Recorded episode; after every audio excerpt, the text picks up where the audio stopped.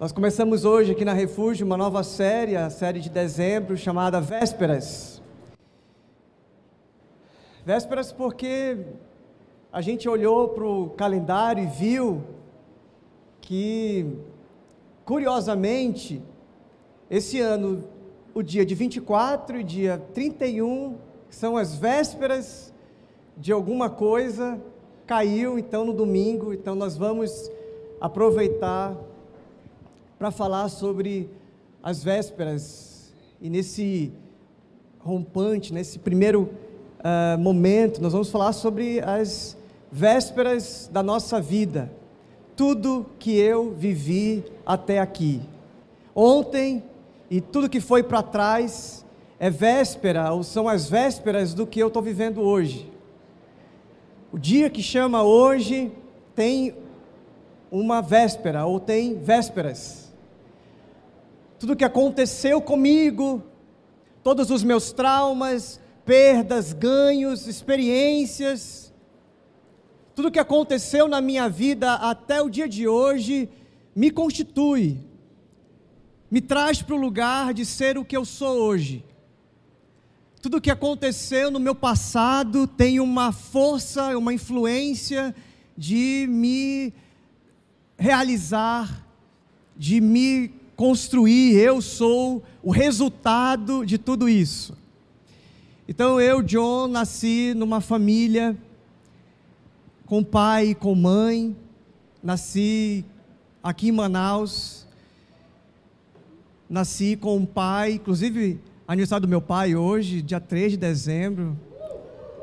É, nosso arquiteto aqui da Refúgio. Eu nasci com um pai extremamente generoso um pai que sempre, sempre foi muito gastão, de dar do bom e do melhor para os seus filhos, muito generoso. Quem caminha com ele, quem conhece ele, sabe o quanto que ele doa. Uma das características principais do meu pai é, é essa. Mas tem minha mãe, senão vou ficar devendo aí. A minha mãe é uma mulher extremamente séria e honesta e reta no que faz extremamente, pessoa mais confiável que você poderia conhecer. O que ela falou é pode chover canivete, é a verdade. Ela é uma pessoa muito justa, muito sincera. Eu aprendi isso. Tentei aprender isso com ela. Estou tentando, né, cada dia mais me parecer com eles.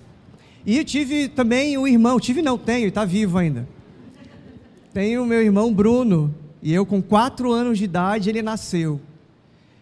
E a minha vida, ela foi, na minha infância, uma, uma, uma infância muito agradável, muito, muito feliz. Morei 11 anos em Santarém, no Pará. Alguém já foi para lá, em Santarém? Aquele lugar paradisíaco, alter do chão, então, o que acontece com uma pessoa que passa 11 anos da sua vida morando no Caribe?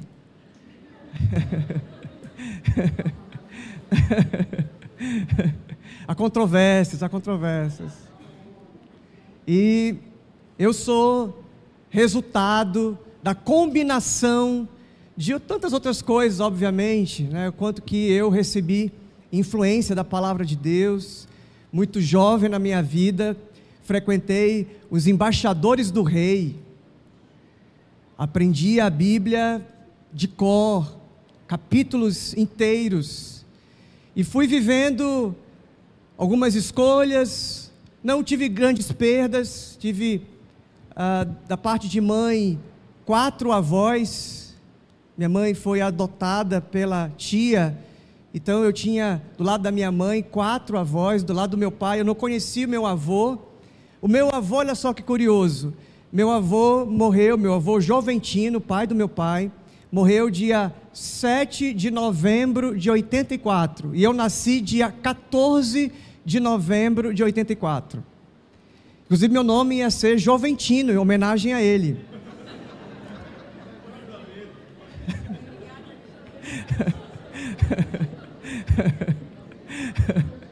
Aí a minha mãe falou com a minha avó Esther Olha, minha filha, eh, minha mãe falou: Olha, vou dar o um nome em homenagem ao, ao seu Joventino. Aí a minha avó, muito sábia, disse: Minha filha, não faça isso. Minha, avó, minha avó me livrou de um bullying eterno. Para de rir, Clícia. e eu cresci, então, nessa família. De, da parte do meu pai, são 11 tios. E uma família muito grande, vários primos. Na parte da família da minha mãe também, por ser duas famílias também, bastante primos. E eu chego em Manaus com 12 anos e a, a mensagem não é o meu testemunho, é só para dizer que todas essas coisas que me atravessaram, me construíram, me fazem ser o cara que eu sou, as minhas próprias decisões, os lugares que eu fui, os sims que eu disse, os nãos que eu disse, as renúncias, os pecados, me trazem aonde eu estou hoje. E hoje eu quero conversar com vocês sobre as suas vésperas. O que te traz hoje aqui? Qual é a tua bagagem? Qual, quais são as suas perdas? Quais são as suas memórias daquilo que te afetou? Tem coisas que são uh, atravessados em, em, nós de maneira que a gente não sabe que, a, que atravessou, que caiu, que, que construiu a gente. Tem coisas que a gente sabe. Eu sei que existe algo em mim porque eu vi na minha casa. Eu sei que existe algo em mim porque eu passei por. E aí você vai colocar aí na sua lacuna. Se você passou por abuso, se você foi de uma família de muita agressão, de muita violência. E o objetivo dessa série não é nos vitimizar, fazer com que a gente olhe para isso e culpabilize os outros. Não, eu sou isso porque é o meu pai. Eu sou isso porque é minha mãe. Não, não. O lance não é o que a vida fez com você, é o que você fez com a sua vida. E o que você faz com toda essa bagagem a partir do dia de hoje. As vésperas da sua vida, que aconteceu com você até hoje tem uma força de atravessar você, mas existe a possibilidade de você reinventar ou reescrever a sua história. Você crê nisso? Na palavra de Deus é muito interessante quando você lê Davi, quando ele chega para enfrentar o gigante, ele fala, depois que todo mundo despreza ele, ele fala: Eu venci o leão, o urso, e eu também vou vencer esse gigante. Então ele tinha consciência das suas vésperas, ele tinha consciência do seu passado. Eu fui treinado. As lutas, as dificuldades, o leão que apareceu, o urso que apareceu para levar as minhas ovelhas, eu tive que vencer, tive que segurar, eu tive que passar por isso. Isso me capacita para viver isso agora. Se você for olhar também para a vida de José, José que foi vendido pelos seus irmãos, traído pelos seus irmãos, ele depois de toda aquela história dramática de vai e vem, de sobe e desce da vida de José, ele chega a ser vice-rei. E os seus irmãos estão procurando guarida, procurando abrigo, no Egito e ele, e ele pode então perdoar os, os irmãos, trazer a sua família e salvar toda uma nação. Em vez de ele ser um homem que cresce amargurado, a vida foi costurando ele, dando contornos para ele se tornar esse homem que salva a própria família, em vez de massacrar a família. Porque o, as vésperas, a vida treinou ele para esse momento. E falando nisso, você conhece a história de Esther, a rainha Esther, um dos livros que não tem o nome Deus na Bíblia. A rainha Esther, que a história é cheia de Deus, não precisa ter o nome de Deus para ser uma história divina. E ela ganha um concurso de beleza, se torna a rainha da Pérsia, e ali, depois que o rei tenta, ah, numa, numa manipulação de Ramã, uh, matar os judeus. Ela está no palácio e aí o Mordecai manda mensagem para ela: Esther, não foi talvez por causa de tudo que você passou e chegou a ser rainha, que Deus te colocou no lugar que você está para salvar o povo. O Mordecai estava ensinando para a rainha Esté que as suas vésperas preparavam ela para aquele momento. Depois você lê lá, Esté capítulo 4, verso 14. Não foi por um momento como esse, não foi para chegar no ponto que nós chegamos, que você viveu tudo o que você viveu. E uma última personagem que eu acho muito poderosa no seu testemunho de superação e de, de entender as suas vésperas é a serva de Naamã, do comandante Naamã. Você conhece a história?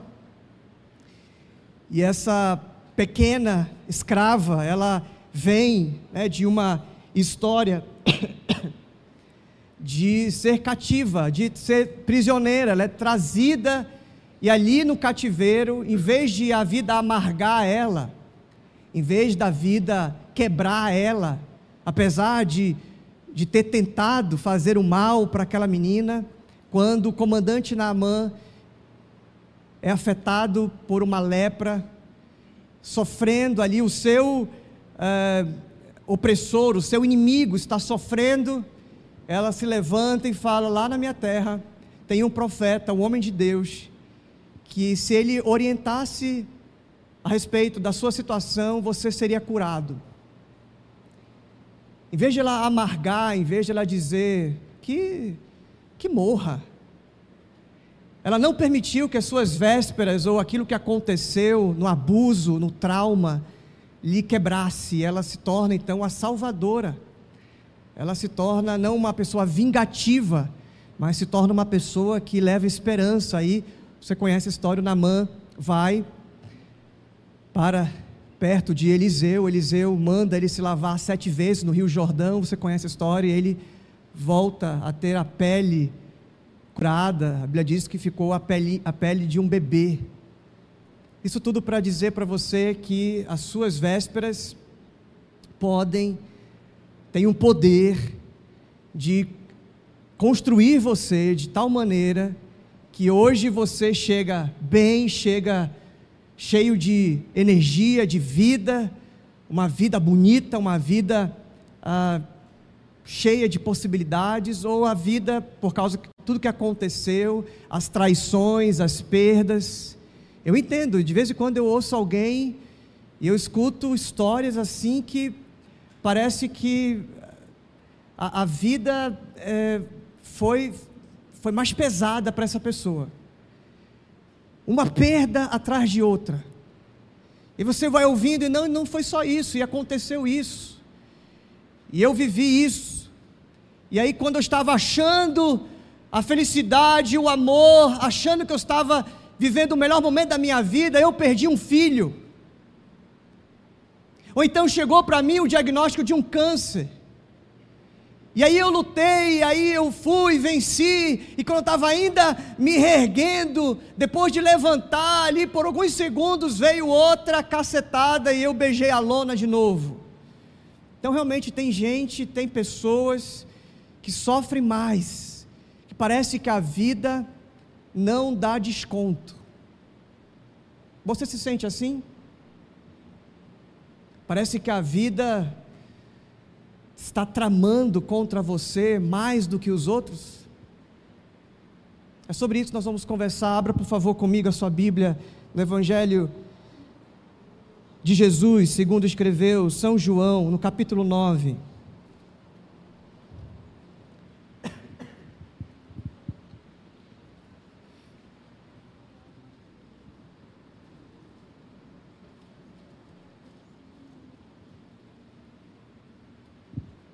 Aproveitar para dar boa noite para quem está assistindo a gente de casa, você que está aí, ou agora, ou durante a semana.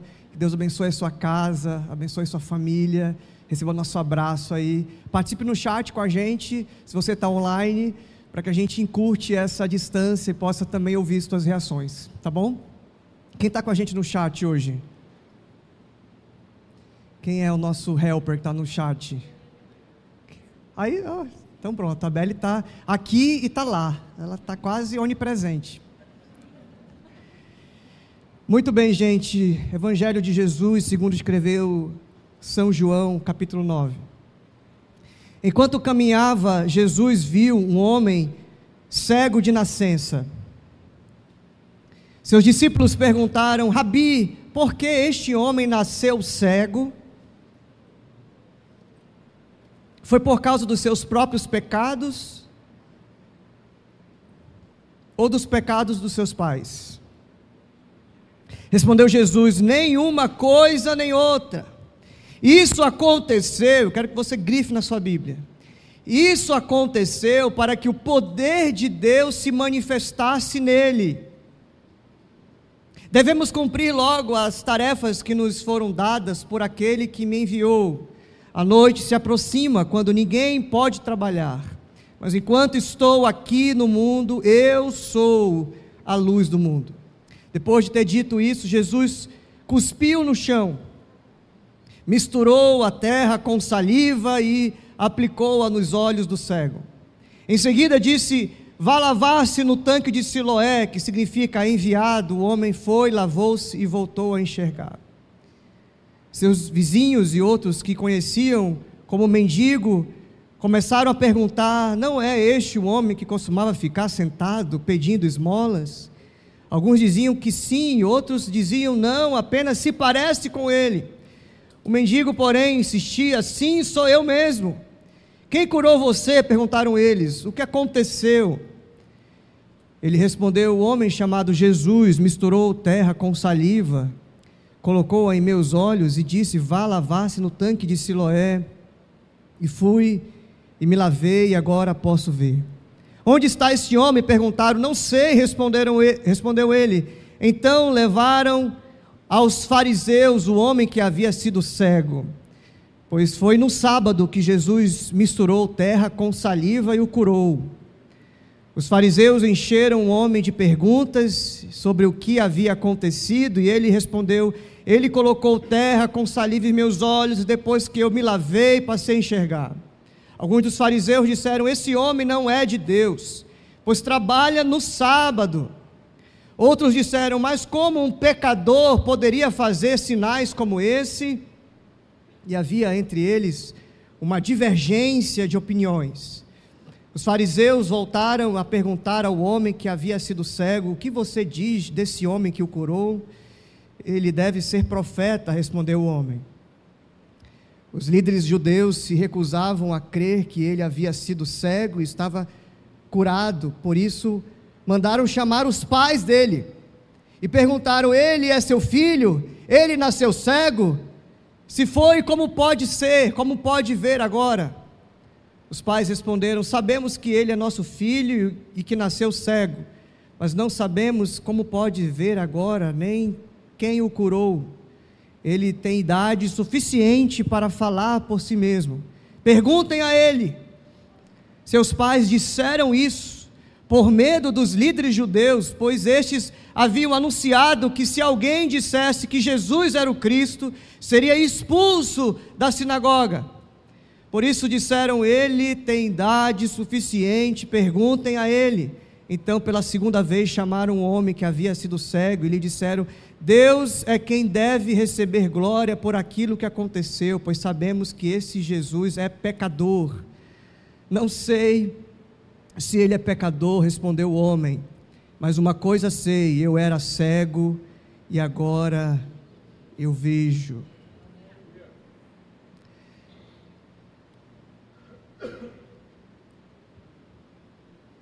Mas o que ele fez? Perguntaram. Como ele o curou? Eu já lhes disse, exclamou o homem, vocês não ouviram? Por que querem ouvir outra vez? Por acaso também querem se tornar discípulos dele? Em tom de ironia. Então eles o insultaram e disseram: Você é discípulo dele, mas nós somos discípulos de Moisés. Sabemos que Deus falou a Moisés, mas nem sabemos de onde vem esse homem. Que coisa mais estranha, respondeu o homem. Ele curou meus olhos e vocês não sabem onde ele vem? Sabemos que Deus não atende pecadores, mas está pronto a ouvir aqueles que o adoram e fazem sua vontade. Desde o princípio do mundo, ninguém foi capaz de abrir os olhos de um cego de nascença. Se esse homem não fosse de Deus, não teria conseguido fazê-lo. Você nasceu inteiramente pecador, disseram eles, e quer ensinar a nós. Então o expulsaram da sinagoga. Que Deus abençoe a meditação da Sua palavra. É culpa de quem? Eles estão passando, e a Bíblia diz que Jesus vê o homem e os discípulos veem o pecador. Jesus olha para um homem, olha inteiramente, conhece aquela pessoa, se compadece daquele homem que sofre, mas os discípulos só olharam para um rótulo, para o pecado deles. Quem que pecou para que nascesse cego? É o que a religião, é o que a vida faz com você. Te julga, te rotula. A pergunta era se ele nasceu cego, então é, os pais pecaram, ele é um amaldiçoado porque os pais pecaram, ou então ele pecou, de alguma maneira uh, poderia-se ter a crendice de que na outra vida, ou então algo que esse homem poderia se tornar, então Deus já amaldiçoou preventivamente. Uma loucura. E Jesus disse: essa, essas perguntas não fazem sentido. Saber quem é que pecou, isso não faz sentido, não é por aí, não é assim que a gente entende a vida. Não vamos dividir o mundo assim. E aí Jesus fala: isso aconteceu para que o poder de Deus se manifestasse. Algo está para acontecer, para que Deus seja, em outra versão, diz, glorificado. E esses camaradas então estão querendo entender, eles fazem né, uma, um inquérito, mas antes disso eu queria é, voltar com vocês nessa cena de Jesus. Jesus cospe no chão. Você já deve ter lido esse texto e perguntado por que Jesus cospe no chão. Geralmente ele, pra, na verdade, Jesus nunca repete um milagre, ele não faz as coisas do mesmo jeito. Para cada um é de um jeito. E para esse ele faz um movimento muito é, específico da cultura. Se esse cara é um rejeitado, se esse cara é um amaldiçoado, a população as pessoas que o rejeitavam, a família dele era rejeitado, ou ele era rejeitado pelo seu pecado, ou pela sua maldade. Ele nasceu com esse karma. A ideia, a mentalidade de que ele de alguma maneira fez algo para merecer aquilo. Então as pessoas passavam por ele e cuspiam, faziam como um sinal de desprezo. E aí vem Jesus na frente daquele homem e faz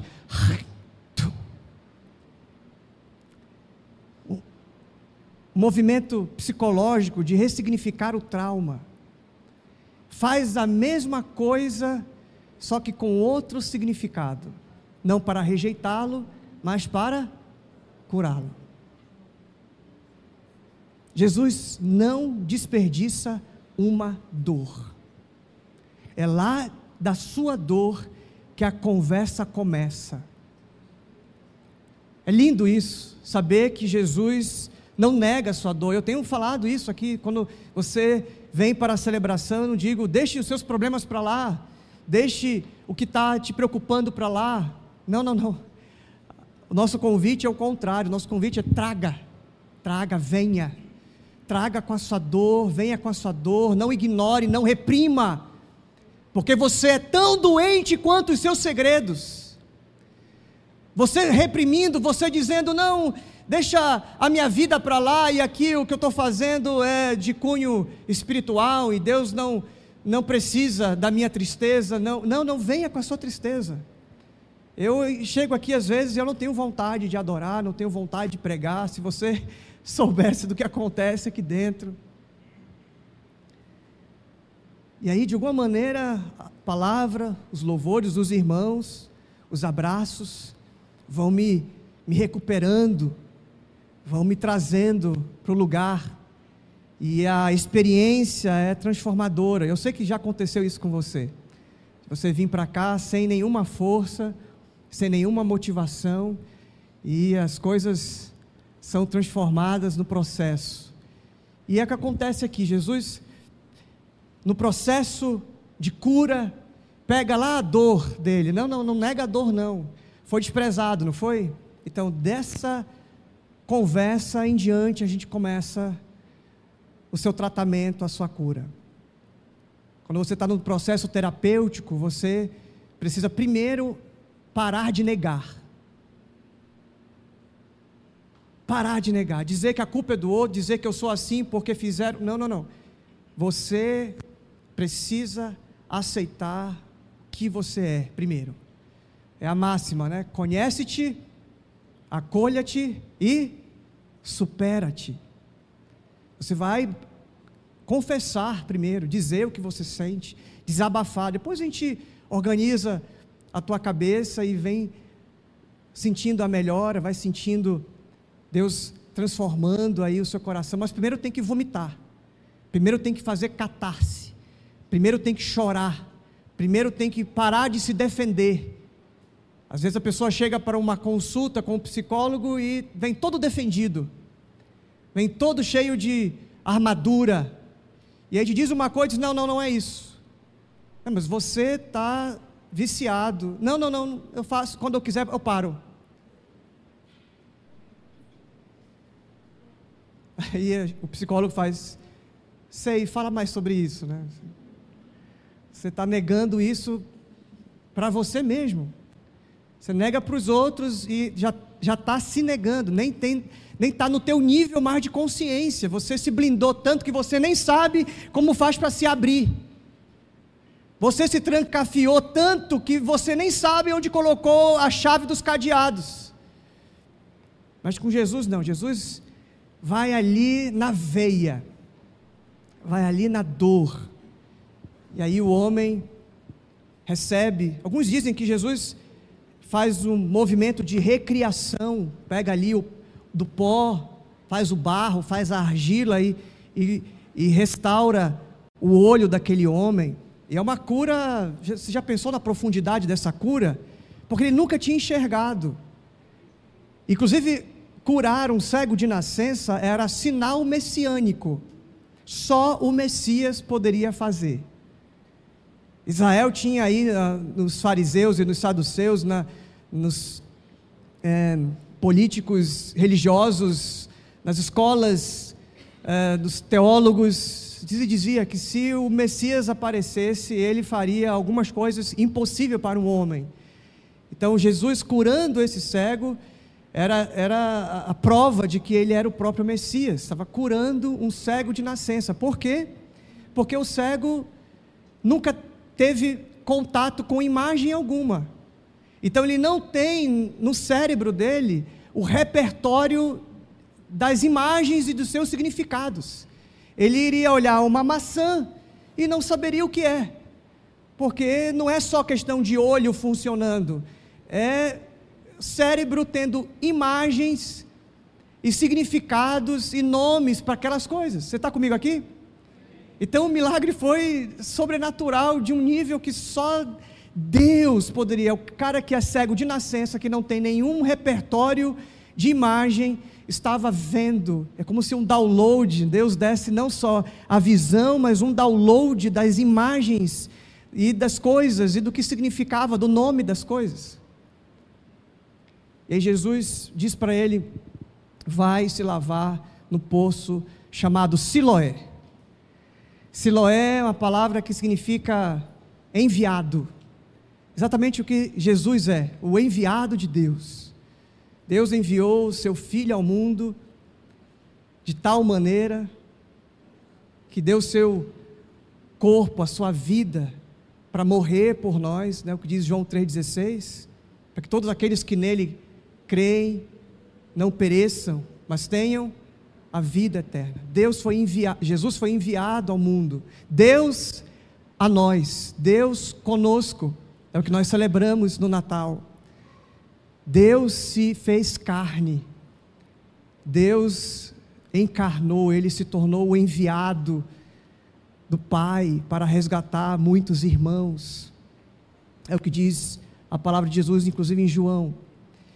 E Jesus então manda ele nesse poço, e é muito. A nossa cabeça ainda vai, vai é, ser muito simplória em imaginar esse homem levantando e indo. Não, imagina esse homem que não está curado. Eu fico imaginando no meu fantástico mundo de Bob, esse homem que antes estava na dele, sentadinho, bonitinho, e ele agora Jesus vem, cospe, faz argila suja, disse Jesus, eu estava na minha, na boa, e agora eu estou sujo e continuo cego. E para piorar, eu estou perdido, porque eu sei, não sei se o senhor sabe, mas para eu procurar um poço de Siloé, eu tenho que ver. Mas agora eu estou sujo, eu estou cego e agora eu estou perdido. E ele vai cambaleando, vai tropeçando, vai tateando, até achar o tal, perguntando para as pessoas, porque uma coisa é você ficar na sua paradinho aqui pedindo esmola, outra coisa é você ter que sair da sua zona de conforto e se expor e dizer com a cara toda cheia de argila. Imagina a mulherada que, né, quando dá uma borrada na maquiagem aí, imagina só esse cara todo borrado, com a cara toda cheia de lama, procurando e perguntando: onde que é? Para onde eu vou? Como é que eu faço? E se tivesse um, um irmão caridoso, um irmão da refúgio lá, poderia pegar ele pela, pela mão ou dar o braço, que é o mais certo, né? E conduzir ele. Mas de repente não aconteceu isso. O que aconteceu foi: olha, você vai aqui, dobra a direita, você vai aqui, né? E esse homem chega lá no posto de Siloé, ele se lava, e a Bíblia diz que quando ele está voltando, ele começa a enxergar. Um processo. Tem curas que com Jesus é imediata. Eu quero, e a coisa acontece. Mas existem pessoas que é um processo. Precisa sair da zona de conforto, precisa tropeçar, parece que a vida está é, piorando. Você já viu alguém dizer assim: Olha, eu busquei Jesus e a vida só piorou? Parece que as coisas só estão porque você está tendo mais consciência de você. Tudo que você semeou ainda está caindo em cima de você, as consequências, a vida não está redondinha. Vai demorar, é um processo de se ajustar, de pedir perdão, de perdoar, de seguir. E é muito interessante porque esse poço chamado Siloé também é um poço simbólico. Se você olhar para o capítulo 7, é só voltar uma página da sua Bíblia aí. João capítulo 7, verso 37. No último dia, o mais importante da festa, Jesus se levantou e disse em alta voz: Quem tem sede, venha a mim e beba. Até aí. Olha só que interessante. O último dia, o dia de, da, da festa de Pentecostes, o que eles faziam na cerimônia? O sacerdote ia lá no poço de Siloé, pegava numa vasilha, num jarro de ouro, água do poço de Siloé, toda uma história, não vou conseguir é, explicar agora. Pegava essa água e, diante de todo o povo, lá no templo, subia as escadarias do templo, o sacrifício, o sangue escorrendo ali, ele derramava água, simbolizando aquele momento que Elias está na disputa com os profetas, os 400 profetas de Baal, quando ele joga água, ele molha, Deus vai mandar fogo para consumir o altar, e o Elias, de pirraça, além do sacrifício, ele joga água, ele volta ali e, e encharca o sacrifício para mostrar que não só Deus tem poder de colocar fogo naquele sacrifício, mas também lamber a água. A Bíblia diz que a, o fogo desceu do céu e não só consumiu o altar, o sacrifício, mas Deus bebeu, lambeu aquela água, secou e ficou seco o altar. E eles, na tradição, fazem isso anos a ano, ano a ano.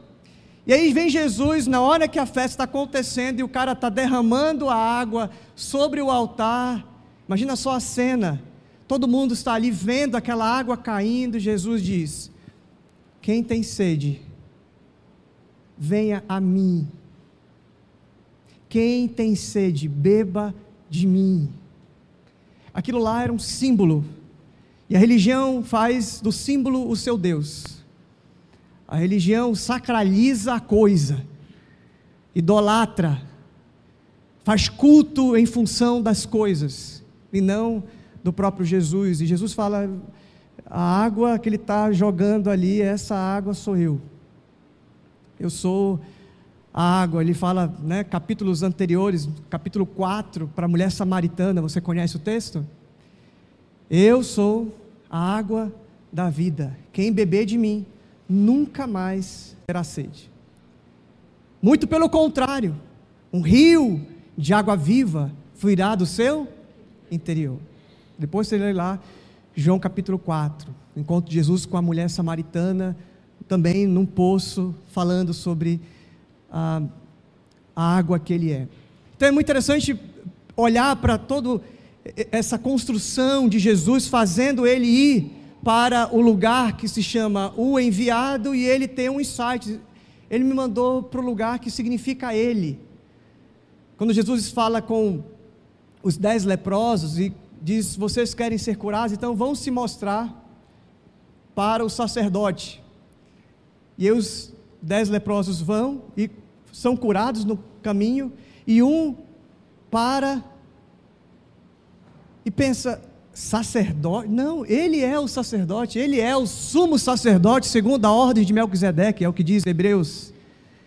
E aí esse entende que não é o sacerdote, é o sacerdote, Jesus, e ele volta. É o que acontece aqui. O cego vai para o poço de Siloé e se dá conta que na verdade não é o poço que cura, não é a água que é sagrada é o que ela está apontando, é a pessoa de Jesus. Ele é a fonte inesgotável de amor, de cura, de vida que você precisa. Você precisa ir para Jesus. É isso que o texto está construindo com a gente. Mas para caminhar aí para o desfecho da história, esse camarada, ele era um, in, um invisível as pessoas não reconhecem ele. Mas será que é ele mesmo? Será que. Porque ele passou tanto tempo ali, naquele, naquele lugarzinho, naquela condição. Sabe quando você passa muito tempo por um lugar e aquela pessoa que pede ajuda, ela fica já parte do cenário, como se ela se petrificasse, agora não é mais uma pessoa, não é gente é uma coisa que você ignora tanto, ignora tanto, ignora tanto, que fica ignorada para sempre. E é isso que acontece, eles não reconhecem ele. Mas ele não. É, vamos fazer o seguinte: vamos chamar os pais. E para piorar, falando né, sobre as nossas vésperas, falando do que aconteceu no nosso passado, chama os pais. E aí você entende que tipo de família esse camarada tinha. Vocês pegaram isso? Chegaram para os pais, falaram: olha, ele era cego, ele não é, como é que é, me explica. E os pais, com medo de serem excluídos da sinagoga, ele diz: olha, a gente não tem nada a ver com isso, fala com ele, ele já é adulto. Na verdade, faz tempo que ele, ele a gente não tem relacionamento, ele já é um adulto, a gente já está velhinho, talvez uma relação que se perdeu, que se rompeu. Pais tóxicos. Alguém se identifica com isso? Pai e mãe disfuncional, pai que se perderam na missão, que por causa da vida, por causa também das suas próprias vésperas, das suas feridas, estão disfuncionais. Acontece isso, isso é muito real. Inclusive, se você assistiu o filme A Cabana, na hora que o personagem principal vai para a caverna da sabedoria lá, ela mostra no telão uma criança apanhando do pai. E o camarada diz assim: Olha eu apanhando aí do meu pai, olha só ele me agredindo. E aí a sabedoria disse: Não, não é você apanhando, é o seu pai apanhando do seu avô. Então, na verdade, meus irmãos, o que acontece é que tem uma, uma história, para cada, cada pessoa existe uma véspera, tem um caminho, tem, um, tem uma bagagem, tem as experiências. A pessoa é resultado dessas experiências. Então, eu ontem mesmo ouvi uma pessoa dizendo assim: Olha, eu tenho dificuldade de mostrar afeto para o meu filho, porque eu sei que a falta do meu pai de demonstrar afeto comigo me trava, me, me fez ser o que eu sou hoje. É assim que acontece com você também? Existem coisas que os nossos pais, sem premeditar, com, com maldade ou sem maldade. De vez em quando eu escuto isso, olha, eu, eu não sei porque minha mãe fez isso comigo, porque ela me abandonou, porque ela me rejeitou, porque ela me deu, porque ela me, ela me prostituiu. Você tem que entender que a sua mãe também tem vésperas. E não é para a gente colocar é, uma pedra em cima e dizer assim, é, esquece isso. Não, tem que ser tratado, tem que ser falado, tem que ser ressignificado. E aí eu entendo que a minha mãe deu o que ela conseguia dar. O meu pai deu o que ele conseguia dar. E que a gente tem que aprender a, a seguir em frente. O problema não é o que fizeram com a gente, o problema é o que eu faço hoje comigo. Se você aprendeu alguma coisa com a família disfuncional que você viveu, você é que para isso agora. E tem um caminho de cura para você. Existe um caminho de Deus, um processo, e não é um botão. Eu digo agora porque é agora que começa. É um pé depois de outro pé. Você vai tomando consciência, você vai aprendendo sobre você mesmo e sobre o passado e sobre o que você tem que fazer com aquilo que fizeram com você. E você vai aprender a, a se libertar, porque o que o outro fez com você, na verdade, te escraviza porque você também diz isso para você. E aí, quando vem alguém e diz algo que você suspeita sobre você, ou, ou, que faz você sentir isso de você mesmo, combina com as suas dores. E aí você não aguenta aquilo, você desconta naquela única pessoa todas as dores do seu passado. E aí você desconta naquela pessoa que está na sua frente toda a raiva e toda a vingança que você gostaria de dar é para o seu pai, não é nem para aquela pessoa. A esposa pode fazer isso com o marido, o marido pode fazer isso com a esposa. Aí olhando para o Reginaldo e a Mônica, que lembram que eles têm o grupo Casados para Sempre. Né? Deve ter muitas dessas histórias lá, né, Reginaldo? Já aproveito para fazer propaganda aí, se você o grupo está no caminho, depois a gente fala da nova data, a gente está assim, super é, feliz com o crescimento dele, mas é, é isso, você é resultado do que fizeram com você, mas você tem a chance de dar novo significado e uma nova história. Reescrever a sua história. Ah, eu sou assim, aquela história, né? Eu nasci assim, vou morrer assim. Gabriela, meu irmão, é, tem um caminho, um caminho de consciência, de cura, por isso nós cantamos hoje aqui que nós cremos que Ele é a cura. E nesse interrogatório com esse ex-cego passa, você vê que ele continua vivendo os traumas. Os caras perguntam para ele: Isso não é, não é possível, você é mentiroso. E como se não bastasse, eles chamam ele de pecador. E como se não bastasse, no final do texto que nós lemos, diz que ele foi expulso da sinagoga. A vida vai continuar te traumatizando. A vida ainda está em movimento, além do seu passado, ainda está em movimento dentro de você. A vida ainda está em movimento e você ainda vai. E você está na terapia, você está no discipulado, você está orando, buscando, lendo a palavra, vivendo essa restauração com Deus, mas a vida não para, a vida vai continuar te traumatizando. Ela não dá uma pausa. O diabo, principalmente, não dá uma pausa assim, agora que ele está se consertando, eu, eu acho que eu vou parar de, de tentar ele.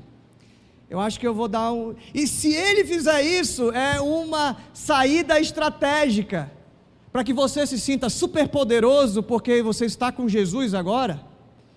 E aí o diabo não tem mais poder contra mim. E aí ele dá alguns passos para trás para você se encher de você mesmo, para você se encher de vaidade religiosa. E aí ele vem com tudo e aquilo que estava parecendo ser uma estabilidade é palha, vira você de novo e leva você para a lona. Então você vai continuar vivendo isso continuar vivendo os traumas. A vida vai continuar, o mundo vai continuar te traumatizando. Mas agora ele se encontra com Jesus ele reconhece, o texto vai continuar, depois você lê lá. Ele se encontra com Jesus e fala com ele, confessa a ele, crê em Jesus e começa agora a enxergar, começa a dar espaço para que a nova vida seja ainda mais rica, ainda mais próspera, ainda mais abençoadora. E tudo que foi ruim, tudo que foi traumático, seja colocado no passado. E semana que vem o Ismael vai pregar para a gente sobre perdoar o seu passado. Não falte, não perca. Tenho certeza que vai ser também um momento muito especial. Você vai acolher a sua história, em vez de negar, em vez de se revoltar, em vez de se sabotar, em vez de se matar, porque não aguenta a sua história, você vai acolher a sua história e vai dizer: o pai que eu tive é o pai que conseguiu ser. Os pais que colocam ele e dizem: não, fala com ele, a gente não tem nada a ver com isso. Esses, esses pais que traumatizam, esses pais omissos, esses pais que preferem estar congregando na comunidade, estar congregando na sinagoga, do que ter um filho. Você não vê que os pais fizeram festa, que os pais estavam felizes, os pais se distanciaram ainda mais. Porque os pais também falam dentro das suas feridas. É a mulher que foi pega, o capítulo anterior, capítulo 8 de João, a mulher que foi pega em adultério. Ela é colocada ali no centro da roda e ela fez isso por causa das suas vésperas. E eu não estou dizendo que as vésperas justificam o que a gente faz, mas ela estava ali falando, vivendo, se relacionando de dentro das suas próprias feridas até que ela tem um encontro com Jesus. E ali Jesus fala para ela: Cadê os teus acusadores? Não tem mais ninguém, foi todo mundo embora. Beleza, agora faz o seguinte: Eu também não te condeno. O que te poderia apedrejar, eu, Jesus, o justo juiz, poderia te apedrejar e eu não te apedrejo eu digo: eu não te condeno. A, a tua conta, os teus pecados já foram perdoados. Vírgula. Vai e não peques mais. Para essa mulher que estava dentro das suas feridas, das suas dores, reagindo como uma refém das suas dores, me traíram, me usaram, me abusaram, então eu sou isso mesmo, e eu vou aceitando essa condição. A palavra de Jesus diz que o semeador sai para semear e uma parte cai na beira do caminho e as aves do céu levam, uma parte cai no meio dos espinhos. E a Bíblia diz, Jesus fala, que os espinhos crescem mais que a semente. É o que acontece com as suas feridas emocionais, os seus traumas. O espinho cresce mais que você. E esse é o problema, porque o espinho sufoca a semente e a semente para de crescer e ela morre. É o que acontece quando os espinhos crescem mais que você. A Bíblia diz no iníciozinho de tudo, lá em Gênesis, quando o homem peca, não era assim o mundo, mas cresce no mundo cardos, espinhos e abrolhos. Não, é, não era assim, o nosso planeta não tinha espinho, e é muito simbólico que no iníciozinho da história da queda, como consequência, o mundo produz, a terra produz espinhos. E quando Jesus vai para a cruz, o que colocam em cima da sua cabeça? Espinhos. Ele levou sobre si os seus espinhos. Ele levou sobre si as suas feridas. E pelas suas pisaduras nós fomos sarados. Existe cura para você, meu irmão. Existe cura para você, minha irmã. Eu sei que se você estiver aí agora, olhando para dentro de você, eu sei que alguns aqui estão, inclusive, em sofrimento agora, ouvindo e se deparando e revisitando seus traumas. Mas eu quero te dizer que Jesus cancelou a dívida, está dizendo para você hoje: vai e continua não peca mais, não se machuca mais. O que o mundo vai fazer com você, você não tem controle. Tem pessoas que vão chegar na sua vida e se você não vigiar, você não perceber os sinais, elas vão voltar a te traumatizar porque você não aprendeu a lição de que existem pessoas tóxicas, existem pessoas doentias, existem pessoas que só estão na tua vida para te atrapalhar. Se você não abrir os olhos, elas vão continuar. Você tem sim um certo ah, radar. Se o radar está quebrado, deixa eu te ajudar a, a consertar o radar. Mas cuidado para que você não traga para a sua vida e resolva você mesmo se machucar, se prejudicar. A vida já fez muita coisa ruim com você, agora é você que faz isso com você? Te disseram muita coisa na sua infância, te desprezaram.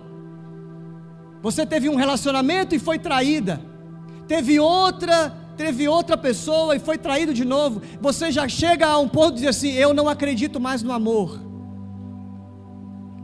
E agora você se coloca em situações de risco. Então é o que fizeram com você e agora o que você faz com você mesmo. Para de fazer mal para você mesmo. Para de criar os seus próprios espinhos. Para de acreditar naquilo que disseram que você é e ouve o que Jesus diz que você é e aquilo que ele diz que você faz. Se concentra na voz de Jesus, dizendo: Vai e não peques mais. Preste atenção, eu vou te coordenar, vou te governar, vou te dirigir, vou dizer: existem caminhos que para você parecem bons, mas que vão te levar à destruição. Ouve a minha voz. As minhas ovelhas ouvem a minha voz e me seguem. Se você ouvir a minha voz, eu vou te levar para o lugar de descanso. Porque eu vim para que você tenha vida e tenha vida em abundância. Todo espinho ele levou sobre si. Toda dor da alma, do trauma, o peso que o diabo, a morte, o mundo teria sobre você. Ele cancelou a dívida e disse: Comigo, com a minha força, com a minha palavra, no meu caminho, eu sou o caminho, a verdade sobre você, eu sou a vida que você precisa viver. Se você se apropriar de Jesus como esse homem, que não sabia muito sobre Jesus. No começozinho ele diz assim: "Olha, eu não sei quem é ele.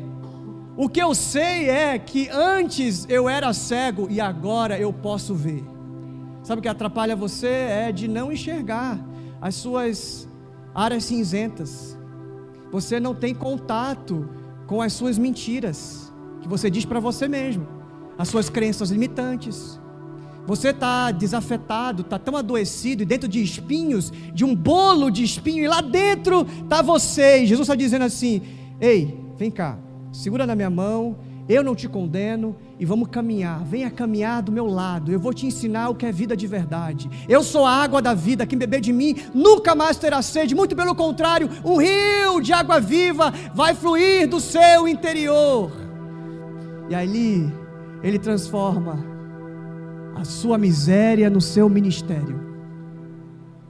Mas isso é história para outro dia. Porque Deus não desperdiça uma dor. Ele pega de lá onde você está sofrendo, ele chega a ser didático. Ele diz o que está te fazendo sofrer, o que faz você ficar nesse lugar de vitimismo nesse lugar de culpabilização do outro. Eu cuspo no chão e te lembro do teu trauma, e lá do teu trauma eu começo a conversa. A minha oração, meus irmãos, que hoje você se acolha e possa dizer: Eu era cego, mas agora posso ver. Que no dia de hoje você tenha a visão da presença de Jesus que você possa perceber Ele te guardando, te preservando em todos os seus desertos, todos os seus espinhos, toda a sua dor, Ele está lá do seu lado, e Ele tem a chave, Ele tem a palavra, Ele tem a verdade, Ele tem a cura, Ele tem o bálsamo, Ele tem a água, Ele tem tudo o que você precisa. Se você puder, feche seus olhos, eu quero orar por você. antes de cantarmos essa canção. Quero perguntar para você: existe alguém aqui que quer confiar a sua vida a Jesus? Que quer aceitar que Ele passe algo nos seus olhos? Você quer aceitar esse processo de cura, esse processo de libertação? Você está escravizado pelo seu passado, pelo seu pecado, pelo seu trauma, pelo seu abuso. Você não, não consegue largar o ódio, a raiva que você sente. Você não para de pensar em vingança. E você quer a ajuda de Deus, a ajuda do Senhor Jesus para ir para o poço de Siloé, se lavar se você está nessa condição, precisando viver uma nova vida, apesar das suas vésperas, você precisa dizer em algum momento que era cego e agora pode ver, você quer esse caminho de cura, eu quero que corajosamente você fique em pé onde você está. E nós vamos orar juntos. Alguém aqui? Glória a Deus. Aleluia. Deus está te vendo, não é para mim que você levanta, você levanta na presença do Todo-Poderoso, daquele que sara todas as feridas, aquele que tem o poder de colocar a mão aonde ninguém pode colocar a mão, aquele que tem o bálsamo de Gileade para sarar as suas feridas não foi no Rio Jordão que Naamã se lavou, foi nas águas purificadoras do próprio Deus. E você está doido para viver uma nova história.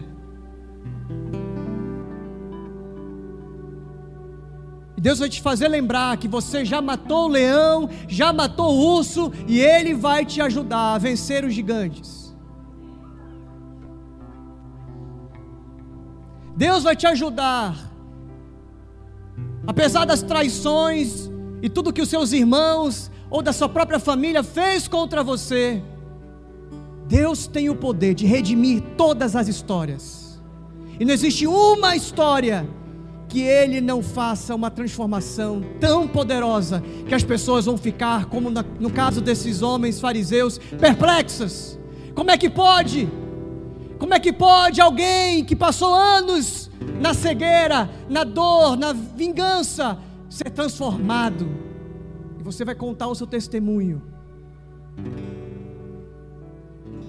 Ou você vai ser como Esther,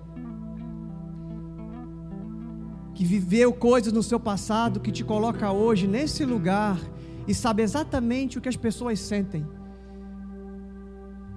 E Deus vai transformar o seu passado, a sua miséria no seu ministério. Aquilo que aconteceu na sua vida é exatamente para agora você olhar, acolher, aceitar e superar. E Deus vai te dar essa força. Ou talvez você seja como essa menininha, a serva de Naamã, que foi abusada, que foi prisioneira, fizeram coisas terríveis com você,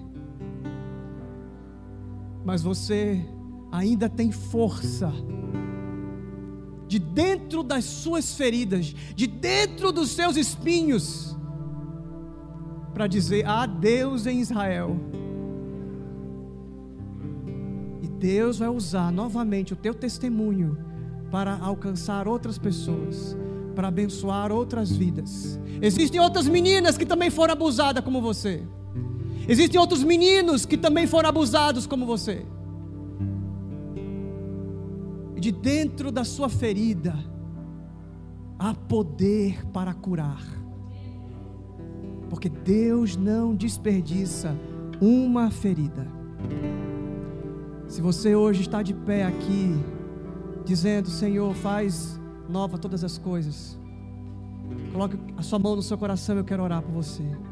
Senhor Jesus, eu quero abençoar os meus irmãos aqui e além, aqueles que estão em casa agora, sentindo, lembrando, chorando,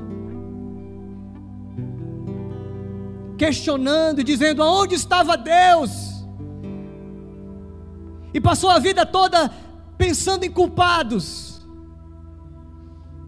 Que esse hoje, essa minha irmã, esse meu irmão hoje, possa ouvir a voz doce do nosso bom pastor dizendo: Isso aconteceu para que o poder de Deus se manifestasse nele.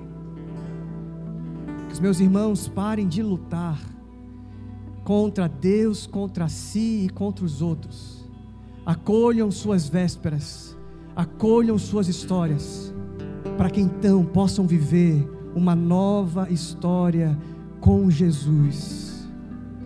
Abençoa, coloca pessoas, coloca anjos, coloca palavras, coloca discernimento nos seus corações e faz com que o novo momento, que esse novo ciclo, seja tão libertador, tão poderoso, que haja alegria, e quando se contar a história do passado, seja sobre um testemunho de transformação, sobre aquilo que Deus fez, não suscite amargura, não suscite ressentimento, não suscite ira, mas suscite um testemunho poderoso para dizer que Deus não desperdiça uma dor que Deus é especialista em transformar um coração quebrado, uma vida dilacerada, numa vida cheia de alegria, paz e contentamento no espírito. Abençoa os teus filhos, que seja uma semana cheia de experiências com o Espírito Santo. Essa é a nossa oração, no nome poderoso de Jesus. Amém.